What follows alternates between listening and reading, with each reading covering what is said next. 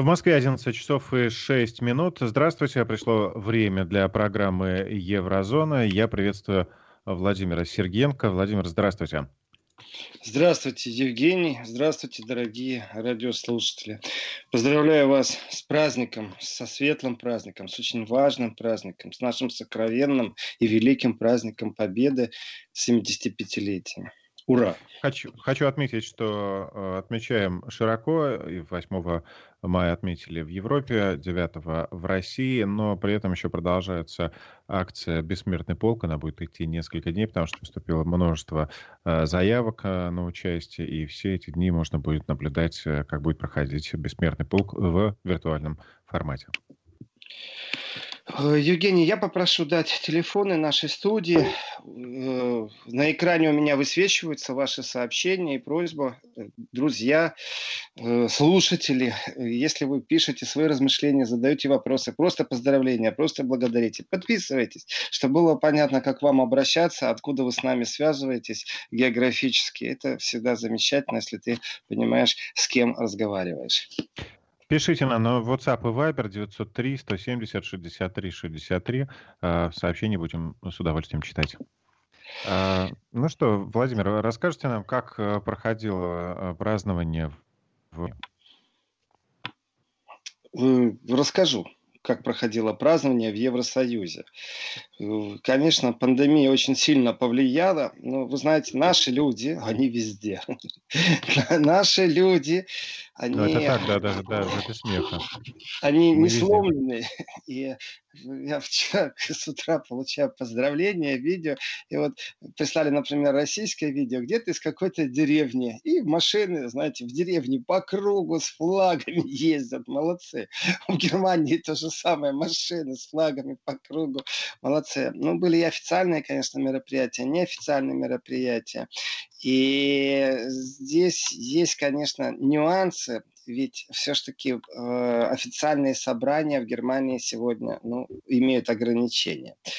И власти Германии, конечно, могли запретить просто чтобы вышли люди э, к мемориалам воинской славы в Германии. Много что могли сделать. И официальная, например, часть, которая происходила, вы знаете, и заранее то, что происходило, даже, э, например, фото, на котором видно как сотрудники российского посольства, эта акция была совместно с действующим бургомистром Берлина, э, возлагают венки к тому месту, где была подписана капитуляция.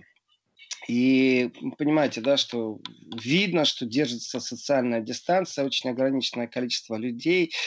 И э, все-таки давайте тоже по-честному, и люди зачастую пишут с непониманием, что же там отмечает эта Германия. Вопрос абсолютно уместный, э, вопрос честный, и ну, не каждый понимает, вот что, э, и вообще-то не каждый отмечает в Германии. Официально только земля Берлин, только земля Берлин, единственная э, из 16 федеративных земель Германии объявила 8 э, мая э, выходным днем. 8 мая, во-первых. Почему? Во-первых, тех, кто не знает, но существуют разные пояса времени. И если в 11 вечера 8 мая был подписан э, акт о капитуляции, акт о капитуляции, то в это время в Советском Союзе было 2 часа позже, то есть уже 9 мая. Э, и вот зачастую люди не понимают, что, что же немцы там празднуют. Они празднуют наш праздник, День Победы. Я говорю откровенно честно. Нет, они не празднуют наш праздник Победы. Они уважают наш праздник, они принимают наш праздник. Но у себя они объявляют не День э, капитуляции как праздник, потому что существует огромное количество немцев, которые говорят о том, что э, как можно праздновать свое поражение. Да, это не большинство, но тем не менее вдумайтесь в формулировку. Как можно праздновать свое поражение? Ну, а тут надо э, конкретизировать, что это было поражение не то чтобы немцев, это было поражение фашистов, нацистов. Правильно. И даже поражение нацистов все равно, знаете, как-то э, обыграли, думали долго. И есть определенная логика и у тех, кто принимает участие в торжественных мероприятиях, и у многих, но смысл сводится к другому. 8 мая – это день освобождения Германии от нацизма. То есть они не празднуют наш День Победы, у них нет понятия День Победы. Вдумайтесь, вот на немецком языке бы писали День Победы у нас сегодня, но это бред. Если бы они написали э, Советский День Победы, ну тоже как-то непонятно. Русский День Победы, ну тоже какой-то идиотизм был бы во всем. И понятное дело, что э, немцы друг друга не могут поздравлять с Днем Победы.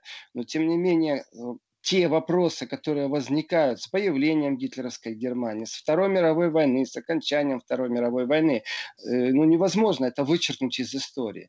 Поэтому 8 мая город Берлин, единственный город э, в Германии, единственная федеративная земля, которая объявила о том, что это выходной день и в честь освобождения Германии от нацизма. И вот здесь вот я часто это повторяю, это так и есть, что э, как, как бы бы кто не пробовал перекрутить историю, но Германия является нам союзником именно в контексте осмысления истории. Почему? Потому что официальная позиция, ментальная позиция, общественная позиция, простая человеческая позиция в Германии, что ничего нельзя сравнивать с преступлениями нацизма. Как только происходит сравнение с преступлением нацизма, так тут же эти преступления становятся немного меньше. Их надо выделить, и вот в этой выделенном пространстве ничего с ними сравнивать нельзя. Э, ну, как я вам скажу, вы знаете, если бы, например, э, немецкие власти, э, ну, вот по какой-то причине решили бы бойкотировать мероприятие, э, внесло бы это в какую-то тень в отношениях э, с Россией. Не знаю, как Россия реагирует, потому что, вот, например, то заявление, которое Белый дом написал, вы понимаете, опять Америка First, вообще-то Вторую мировую войну закончили англичане с американцами над э, гитлеризмом, над нацизмом, над Третьим Рейхом. Англичане э, с американцами э, победили. То есть вот зайдите в Твиттер, да посмотрите, смотрите, э, уже по этому поводу высказалась и Мария Захарова. А я скажу со своей стороны, что уважаемое надзорное ведомство, которое подглядывает и подслушивает в том числе и нашу программу Еврозона на Вести ФМ, которое привязано к внешнему ведомству э, Европейского Союза, то есть к европейскому МИДу, и которая занимается тем, что отлавливает фейки. Я обращаю ваше внимание на то, что фейками занимается Белый дом. И внесите, пожалуйста, официально Э, на вашу страницу. Уж такие правдолюбивые, такие борцы за честность, в том числе историческую. Вообще ваша цель – это отлавливать пейки. Вперед, марш, Белый дом внесите и сделайте, как всегда, ссылку на того, кто противоречит этому, например, на министра иностранных дел Хайка Маса. И я ни в коем случае, вот на днях в, в программе я критиковал Хайка Маса за то, что он поддерживает войска НАТО, а также натовские обязательства, что он трансатлант. Да, но одно другому не мешает. Он действительно поддерживает это, и действительно у него внутри партии пусть будут проблемы. Э, потому что это в разрез идет с тем, что у него в партии думают. А напомню очень просто, что э, председатель партии социал-демократов и э, глава фракции социал-демократов в Бундестаге, а это все-таки третья политическая сила, третья партия в правительственном объединении Германии. То есть это не просто, вот, знаете, там партия, оппозиция какая-то. Нет, это абсолютно коалиционная сила. И они выступили с тем, что нужно переосмыслить э, атомную доктрину Германии, потому что, знаете, так хитро-хитро, но сегодня уже американские ядерные бомбы могут и имеют право быть доставлены немецкими самолетами. Соответственно, в, чтобы Германия вышла из этого, инициативу кто-то должен дать, притом это должно быть на политическом уровне. И получается, что э, социал-демократы выступают с такой инициативой, а член их партии, которого посадили в кресло министра иностранных дел, не выступает с такой инициативой. Говорит, наоборот, мы должны э, поддерживать всячески НАТО и ни в коем случае не работать на разрыв каких-то определенных связей. Это моя интерпретация, но по смыслу понятно. Так вот, Хайка Мас, министр иностранных дел, выступил, дал интервью, где четко позиционировал как минимум свою позицию. Это неофициальное заявление правительства Германии, это неофициальное заявление партии, это рассуждение министра министра иностранных дел, где он говорит четко и ясно о том, что только Германия несет ответственность за развязывание Второй мировой войны. Точка. Все, кто мыслит, интерпретирует по-другому, они действуют э, в ущерб консолидировано в том числе и европейского сообщества. Э, да, вот где он прав, там я с ним не поспорю. Вот где Хай Камас, министр иностранных дел, прав, где он говорит о том, кто несет ответственность за развязывание Второй мировой войны, вот молодец, вот, вот и дальше пусть имеет свою четкую позицию и говорит о том, что э, историю переписывать не надо. Но в данном случае, опять же, обращаю внимание, и подведомство Министерства внешних связей, ну, у них нет понятия Министерства в Евросоюзе, но по-другому его тоже не назовешь. Это МИД все-таки, у которого есть целый отдел, занимающийся отлавливанием фейков. А, очень они боятся, в том числе и исторических фейков. Марш вперед, ребятки, изучите Твиттер Белого дома. Там самый настоящий фейк. Допускаю несколько вариантов по поводу э, Твиттера Белого дома. Один из них – что потомственный, э, например, украинец, э, который владеет в том числе и украинским языком, с утра до ночи читает твиттеров, взял и нашкодил. Вы знаете, и официальное заявление Белого дома, он вычеркнул какие-то еще пару стран, все лишь навсего, которые имеют отношение ко Второй мировой войне, в том числе и Советский Союз. Я говорю, конечно, сейчас иронизирую и с определенной горечью. Э, потому что когда даже, знаете, дипломаты говорят о недопустимости, и, конечно, я прочитал то, что сказала Мария Захарова, о недопустимости, о том, как это все происходит, мне всегда кажется, что этого мало. Вот как человек мне становится, вот как личность в данном случае, э, мне становится мало, потому что хочется, чтобы отозвали посла, знаете, для размышлений, чтобы ткнули кошку в лужу. Вот так вот.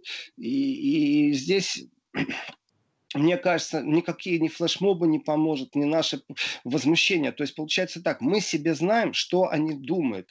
Ну, они плевать хотели на то, что мы знаем. То есть если э, Белый дом официально занимается пропагандой, переписыванием истории, ну, другими словами, Трамп не стесняется говорить, там, фейковые СМИ, э, верните там путлеровские премии за то, что вы распространяли ложь. Трамп все-таки э, вот отстаивает себя и не стесняется называть СМИ. То получается получается, что Белый дом должен тоже переосмыслить работу со, со, со, э, со СМИ, э, потому что по связям с общественностью, а также сотрудников, которые занимаются, э, я не верю в том, что это там прямое указание, например, там Трампа. И у меня информации вряд ли появится в ближайшее время о том, кто... Ну, каким-то действительно... образом, мне кажется, не может делать правая рука, да, не знаю, что делать левая. Мне кажется, Она... все равно не дыма без огня. Евгений, я не настаиваю на том, что правая рука не знает. Правая рука э, в данном случае несет ответственность не правая, не левая рука, а голова. То есть глава Белого дома несет ответственность за то, что у него э, в Твиттере Именно, Белого да. дома, да, он несет ответственность. И мне глубоко все равно, по какой причине э, Трамп э, считает, что это ну, вот так, как оно есть, что Англия и Америка, или он не несет ответственность. Вот он узнал об этом завтра, он узнает об этом, пусть примет меры, пусть будет официальное извинение, корректировка Твиттера, меня это устроит. И пусть Если, там... да, те, те СМИ, которые распространяли фейки, должны вернуть полицейские премии, то, значит, те сотрудники должны вернуть свои зарплаты и премии тоже. Ну, вот, благодарю вас, и Евгений. пойти на улицу замечательное предложение. Американцы, наверное, действительно понимают только, когда их рублем воспитывают.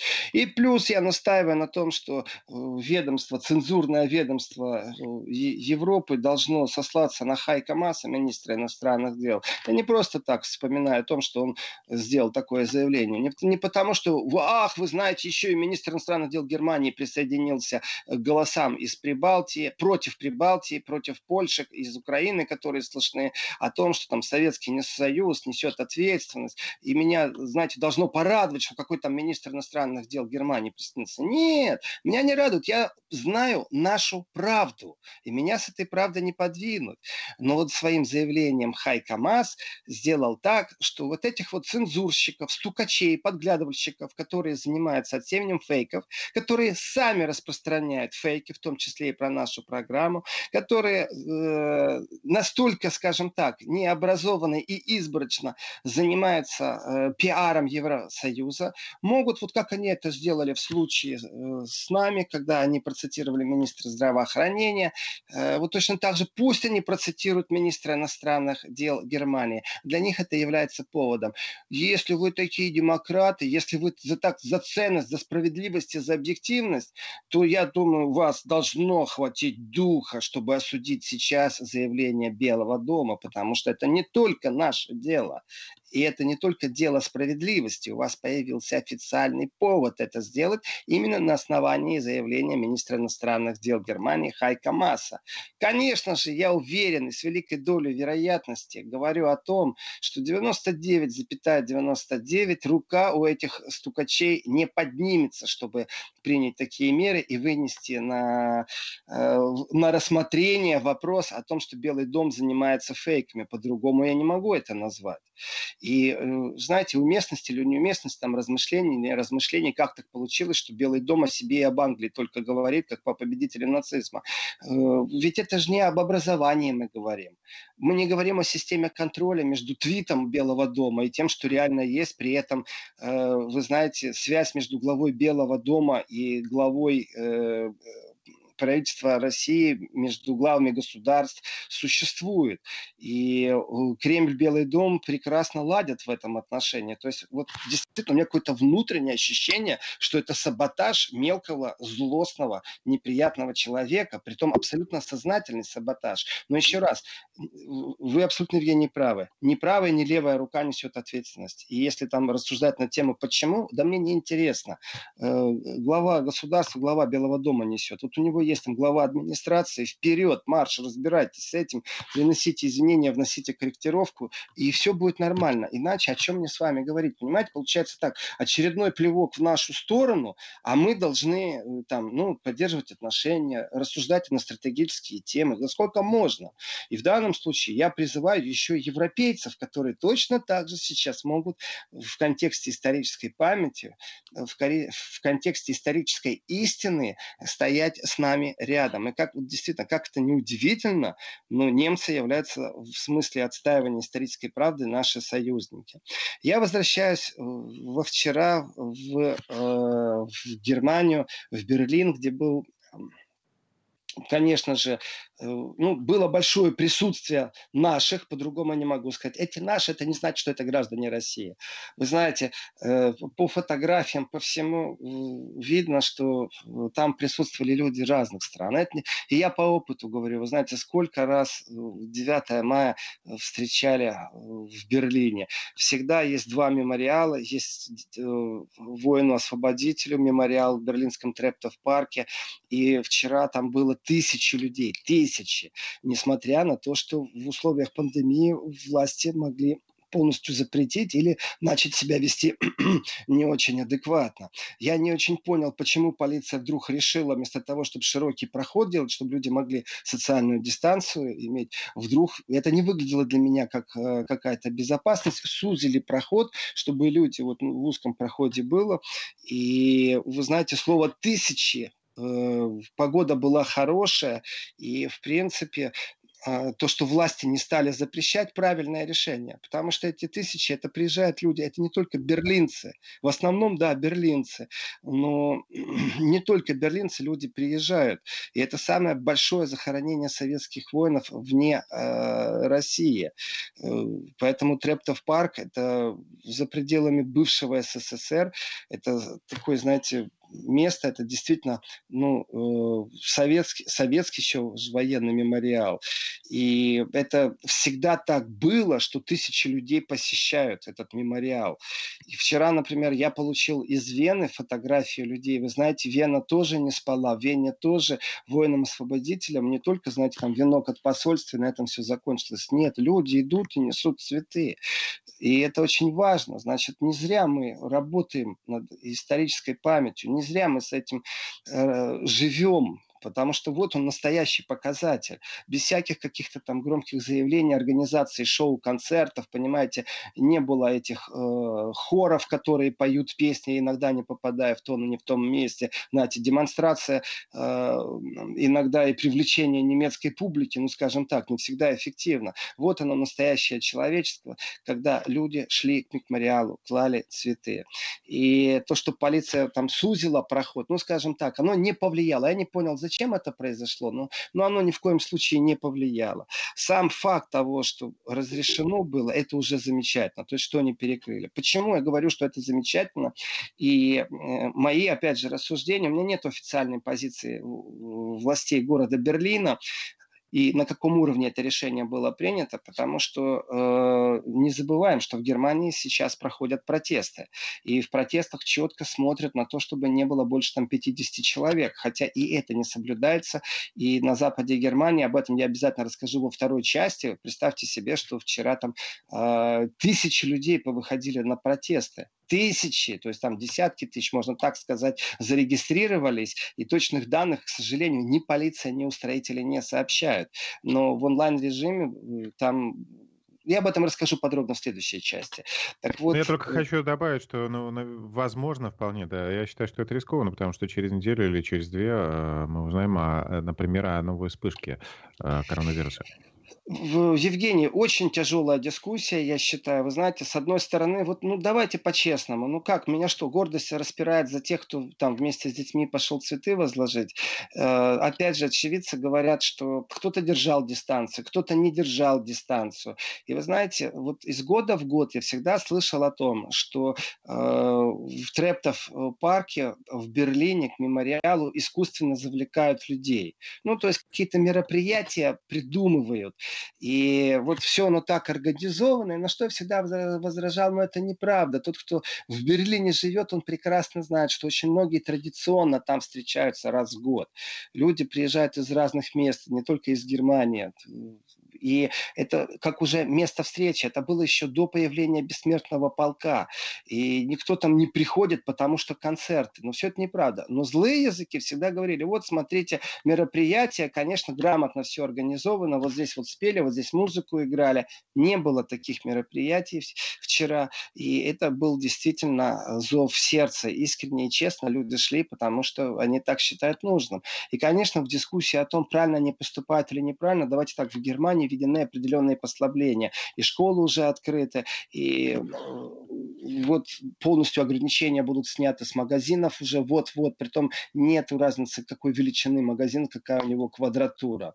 И в этом отношении, знаете, так в преддверии, вот-вот сейчас произойдет, и вот в преддверии снятия э, уже ограничений люди пошли. Хорошо это или плохо, правильно они делают или неправильно. Должны власти об этом или должны люди об этом думать, когда они идут в места общего скопления? Какая существует статистика? Я не могу сказать, что я доверяю абсолютно властям Германии по поводу статистики, и точно так же, как и многие другие люди, скептически относятся, потому что статистика не показывает всей картины, всей социальной напряженности и как люди сидят дома не сидят. Кто-то верит, это тоже на второй час я обязательно расскажу, что в Германии ну, сформировалось на основе недоверия власти новое политическое движение, вот прямо сейчас. И, но это во втором часе я расскажу. Да, давайте сейчас уже прервемся. У нас э, впереди выпуск новостей. Напомню, что это программа Еврозона. Пишите нам WhatsApp Viber 903 170 63 63. И мы возвращаемся в эфир э, на, удаленном, э, на удаленной работе Евгений Яковлев и э, Владимир Сергеенко. Поздравляю вас с праздником «Сила оптимизма» Анны из Санкт-Петербурга. Владимир Евгений, с праздником Великой Победы. Спасибо для наших немецких товарищей. Это свой родной день. А как современная молодежь? Вопросы из Нижегородской области.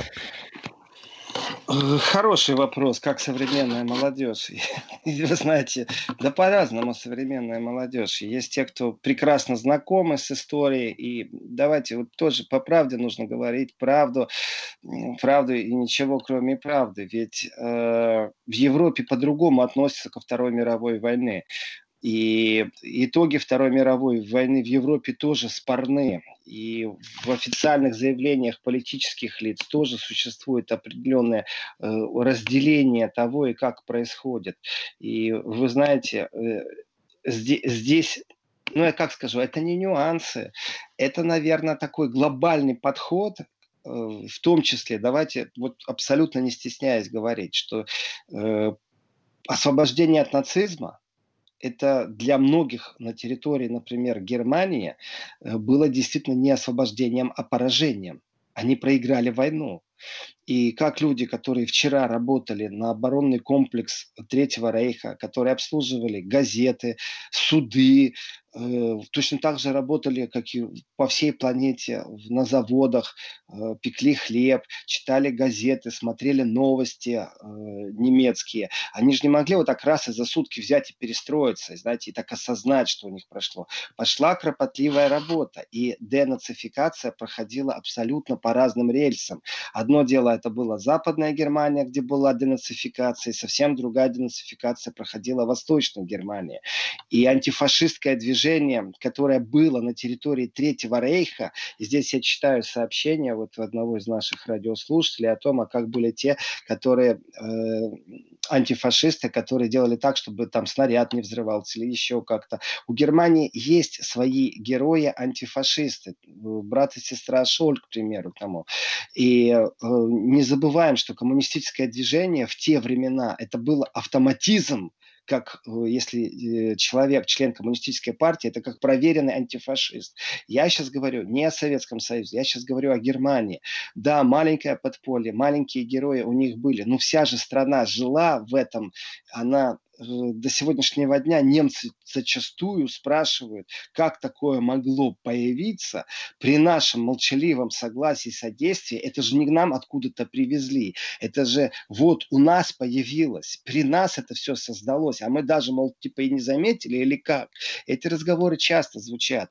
И процесс денацификации происходил не только по-разному в контексте, вы знаете, что советская пропаганда и там э, англоамериканская там, или французская, ну, по зонам оккупации оккупации э, гитлеровской Германии и также по зонам ответственности. И разделилась вот потом Восточная и Западная Германия. А ведь э, принцип был другой. И не выдавали никаких справок о том, что ты теперь больше не нацист, ты действительно раскаялся. И э, каждый случай рассматривался.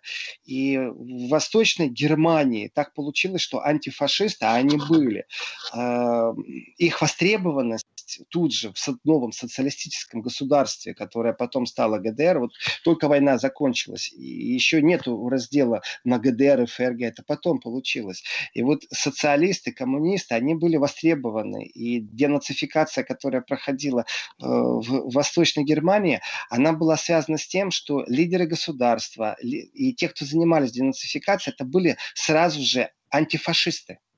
А вот в Западной Германии, там, где были американцы, англичане, вы знаете, там все цинично и прагматично. Э, нужен нам э, тот, кто профессионально владеет искусством э, или не искусством, а имеет даже, имеет ресурс в виде газет. Ну, нам все равно, что ты вчера обслуживал нацистов, сегодня обслуживай нас, американцев. Э, примеры тому, ну вот опять же, нас же слушают, внимательно слушают. Я так понимаю, что вот этим цензорам, которые нас слушают, им нужно рассказывать, как она есть. Пусть они перепроверяют и будут шокированы о том, как люди, которые поддерживали полностью нацистский режим, были востребованы на рабочих местах. И это и политики, это и судьи. И о денацификации, которая по востребованности то есть, то нету, знаете, очень специфическая она, то, конечно, она сильно отличалась. И где-то там при э, обрушении Берлинской стены встречаются абсолютно два разных немецких народа, хотя очень часто говорят о том, что это один народ. Ну, давайте так, одна национальность, а воспитание разное. Это дискуссия, при том дискуссия, которая, я думаю, еще некоторое время будет продолжаться, потому что сейчас очередной раз немцы убедились в том, что Восток и Запад запад Германии сильно отличается. Только теперь почему-то востоку Германии приписывают очень сильную радикализацию и правые взгляды. Ну, и об этом, опять же, поговорим во втором часе. Так вот, э, вот обрушилась стена. Ну, рады восточные немцы, что они избавились от штази, что у них там неугодная цензура исчезла, что вот социализм закончился. Прошло какое-то время. Вот прошло какое-то время, глаза пооткрывались на многие вещи. Там э, где-то э, партии захватили определенное лидерство, что в провинции, что не в провинции Восточной Германии. Но они избегали разговоров об этом. Немцы избегали, потому что тема для них щепетильная. Вот он фашизм, вот он нацизм, а вот демократия, которая разрешает существовать неофашистским партиям, неонацистским. Так в э, ГДР, если говорить правду и жесткую правду, тоже были были неонацисты, но то, как с ними боролись, то, как общественное мнение к ним выстраивалось, то есть все понятие денацификации вело к тому, что этого вообще не появлялось. Оно вырождалось. Не то, что там каленым железом выжгли, знаете, там всех уничтожили. Нет, это же население, которое работало на Третий Рейх. Поэтому вот, ну, как бы они не хотели, они все вот присутствовали. Вот представьте себе, что советский сотрудник тыла, он гордится. Я работал на победу. А немецкий сотрудник тыла работал на на Гитлера, чем ему гордиться. Но его ответственность в контексте того, что да, я вступил в партию, потому что так надо, насколько он принимал участие непосредственно в преступлениях. Ведь Нюрнбергский процесс после, он расставил определенные э, точки над многими вещами, но денацификация, которая взяла, кстати, я считаю, толчок именно с Нюрнбергского процесса, это денацификация, она проходила очень по-разному. И именно демократия подразумевает, что раз разрешено много. Но еще раз, в Западной Германии, вплоть до того, что мало кто об этом помнит или вообще мало кто знает, что, грубо говоря, Аденауэр – это тот, кому приписывается возрождение демократических норм в Германии, канцлер, который и сил, и надежда немцев было. И э, во многих городах Германии есть площади Аденауэра, то есть он увековечен с памятью именно того, что Аденауэр является переходом, как глава государства, от э, пораженного нацистского государства к демократической Германии. Но есть доказательства, которые всплыли не так уж давно, практически там сколько, 10 лет назад, в которых доказывается, что Аденауэр знал прекрасно о том, что существует фашистское подполье. И в этом фашистском подполье, это уже после окончания Второй мировой войны, э, бывшие офицеры, военнослужащие, они объединились, и они готовы были принимать участие в новых боевых действиях. Это кадровые военные в том числе, те, кто вернулся из плена, те, кто э, прошел какую-то обрядовую, знаете, там денацификацию, которая там не очень сильная была. И они объединились в подполье, их там насчитывали больше 40 тысяч. Другими словами, если бы очень ему захотелось, они бы тот же Восточный Берлин в течение секунды захватили, если бы там не было советских войск. И кто, они что, захватывали это э, в целях чего? Демократической новой Германии? Или это был бы реваншизм, это была бы попытка снова какую-то Германию единую целую создавать на плечах бывших э, офицеров вермахта, нацистов, гитлеровцев, по-другому. Не нравится слово нацисты, примените к ним слово гитлеровцы. И вдруг стало известно о том, что Аденауэр знал о существовании этого подполья. Никто это подполье, знаете, там не пробовал как-то э, расконцентрировать, с ним бороться. О, нет, ну да, есть подполье, ну и замечательно. Может быть и пригодится. А они там вступали в сговор. У меня есть программа Еврозона, поищите, кому надо в архивах, э, где я подробно об этом рассказываю, о том, что э, кроме идеи, что бывшие э, служащие вермахта и СС и все остальные гитлеровцы объединяются, они продумали, как они могут использовать свое объединение, свою силу. Они поняли, что им нужна э, какая-то логистика. То есть у кого есть транспортные компании, с ними надо договариваться, в случае чего их перекидывали из одной точки в другую. И, конечно же, если до сегодняшнего дня время от времени раскапывают на территории Германии авиационные бомбы и эвакуируют кварталы, пока эту бомбу не вывезут, вывезут и не взорвут в другом месте. А, вы представляете, точно так же существовали, конечно же, и схороны с оружием э, в послевоенной Германии, конечно же. И вот 40-тысячное подпольное объединение. Так что насчет денацификации этот разговор потом как бы ушел. И э, я так скажу, логично было ожидать от этих людей, что они просто прикроют дискуссионную лавочку. Вот мы не хотим об этом говорить, нам не надо больше об этом говорить. Мы не хотим слышать о нацизме, надоело, дайте нам другие исторические уроки, и вообще все. Мы уже покались, мы уже хорошие, мы уже в НАТО вступили, все, мы уже тут за демократию в Европе топим по полной программе. Ну, вроде бы как. А тут бах, и восточные немцы говорят, вы о чем? Владимир, Вы... давайте на секундочку прервемся, давайте. потому что у нас сейчас техническая пауза, и уже через несколько секунд продолжим. Вести ФМ. И вот мы уже продолжаем. Э, вот вопросы денацификации, они, ну, знаете, это хорошая позиция. Мы их проработали, до свидания, все, мы не хотим больше, чтобы вы нас все время тыкали. Э, но так получается, так получается, что в Германии, вот здесь я плавно начну переход ко второй части, что все эти разговоры были бы уместны, ну, то есть э, даже не так, не разговоры были бы уместны, а отсутствие разговоров на эту тему были бы уместны, если бы действительно Германия являлась бы сто процентов очищенным государством, денацифицированным, дегитлеризированным, э, дефашизированным. И вот, знаете, такое светское современное государство. И слово «демократические нормы» мне в данном случае не устраивает, потому что это бред сивой кобылы. Именно демократия виновна в том, что существуют определенные э, там течения в Германии, которые все никак еще не могут запретить конституционным судом. Все, все еще. Потому что даже глава, э, вот если ну, глава Бундестага, глава Бундесрат, это как федеральное собрание, э, глава правительства, они обратились к э, Верховному суду конституционному Германии, чтобы запретить э, неонацистскую партию. И ВОЗ все еще там. То есть они уже несколько лет пробуют ее закрыть, и каждый раз, я понимаю, что все это надо делать через суд, они все такие умные, закон примите, и все. Не надо умничать по-особому. Закон примите. Ведь по закону запрещена символика фашизма, гитлеризма. Э, так вот, точно так же по закону можно принять, а уж закон пусть перепроверяет Конституционный суд, а не обращаться в Конституционный суд только по запрету партии. То есть, э, знаете, такая определенная пассивная хитрость, декларация того, что, смотрите, мы хорошие, чистые, пушистые, а вот здесь вот, ну, так у нас демократия. Вот мы обязаны по демократическим меркам э, как-то двигаться.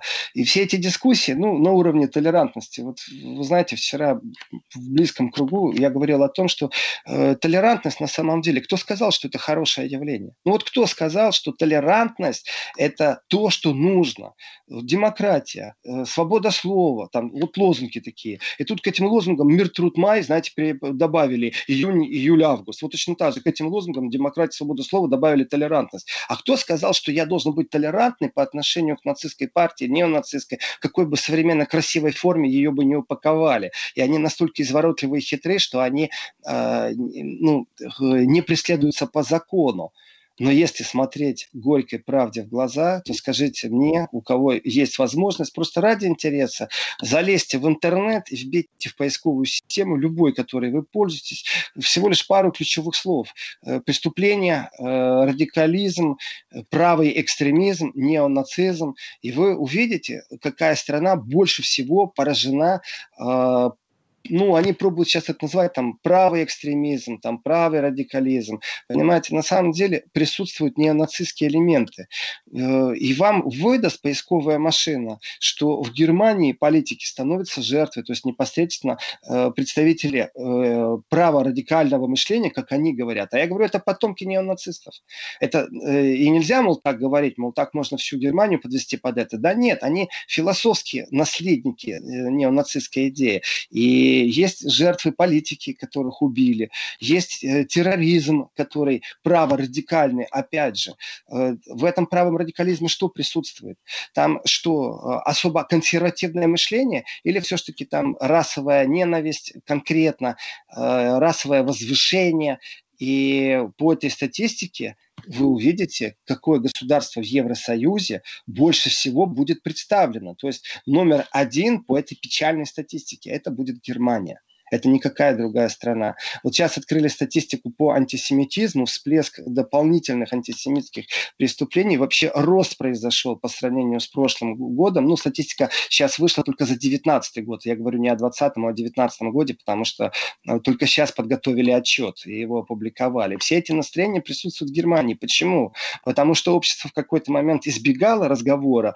И давайте тоже вот в прошлом году неоднократно в репортажах, в разговорах о Германии говорил о том, что дискуссия, нужно или не нужно школьников э, возить э, в концлагеря на экскурсии для того, чтобы они понимали, что происходило.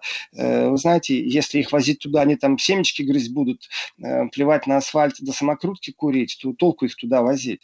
Уж если делать, так это нужно действительно делать с правильным трагизмом, я бы сказал, не стесняясь этого слова, потому что иначе будет такое, а, ну да, ну конечно, да, мы знаем. Я думаю, что мы тоже не должны стесняться этой дискуссии, э, этого разговора. Нам кажется, что для нас все само собой разумеется, э, но только почему-то иногда молодежь, и это, это вот все еще вот вопрос нашего радиослушателя, э, все еще разделяется. И дело не в том, что молодежь, знаете, тоже такое понятие, ну давайте возьмем его вот как молодежь, может сама выбрать, что она хочет изучать и что она не хочет изучать. Кроме того, что это в общеобразовательных программах должно быть внутри общества, общества определенное порицание.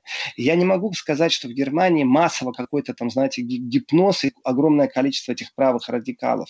Я не могу этого сказать. И действительно, когда они выходят на улицы, 200 неофашистов идет строем, то тысячи людей выйдут на антидемонстрацию, антифашистскую демонстрацию. И я абсолютно привез, приверженец вот этого гражданского куража.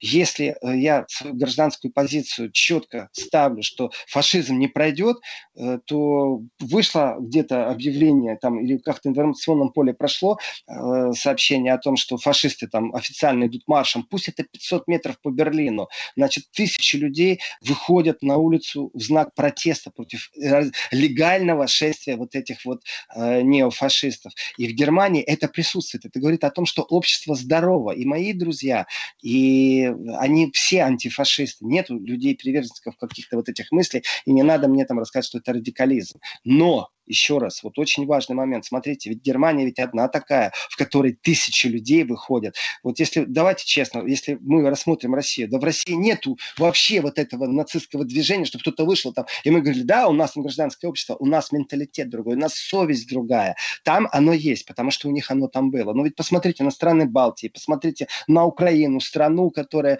э, по логике вещей должна быть тоже наследницей Великой Победы, а получается только народ, а не страна является является наследником Великой Победы. И в этом контексте где вот это антифашистское движение?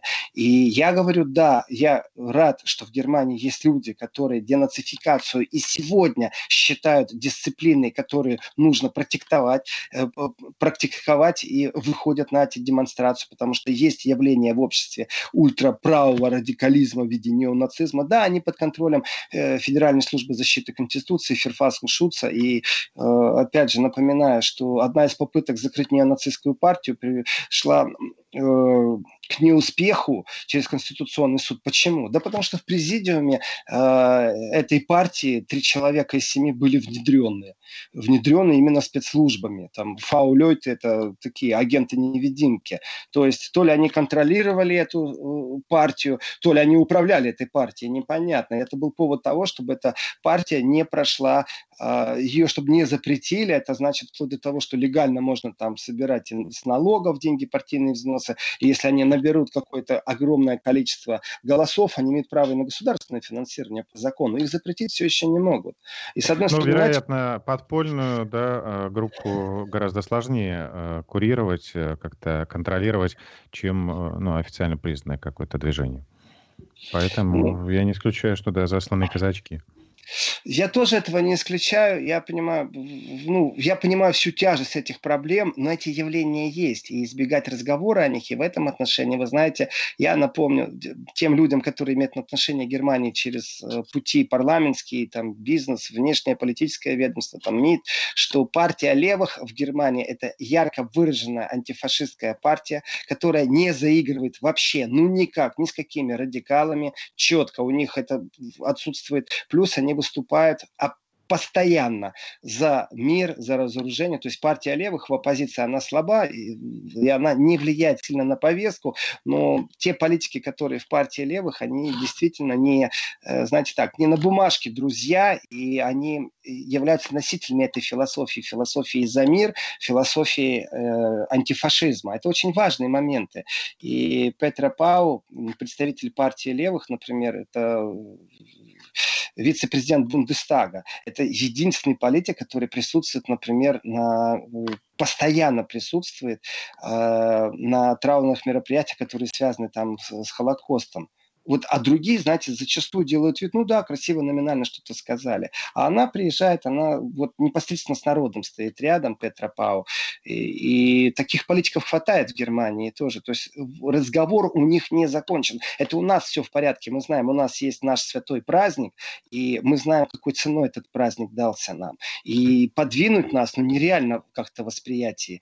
А вот с точки зрения э, Европы и Германии, там, конечно же, э, они чувствуют себя как-то в стороне. Знаете, они вот как в старые времена было меньшинство, которые были антифашисты. Так вот, сегодня, знаете, там такие нейтральные игры, какие-то там терпения. Почему? Потому что они сверхдемократы, у них сверх, сверх э, там э, судебные какие-то должны быть дороги, по которым то или иное разбираться. Я согласен, суды должны разбираться. Но для того, чтобы суды разбирались, нужно иметь еще определенные законы, на которые опираются эти суды. И вот здесь вот начинается передергивание определенное между судом, того, что суд должен разобраться, и основного закона, на который этот суд опирается. Поэтому у них и существует партия, которая абсолютно не нацистского толка, и она все еще не запрещена.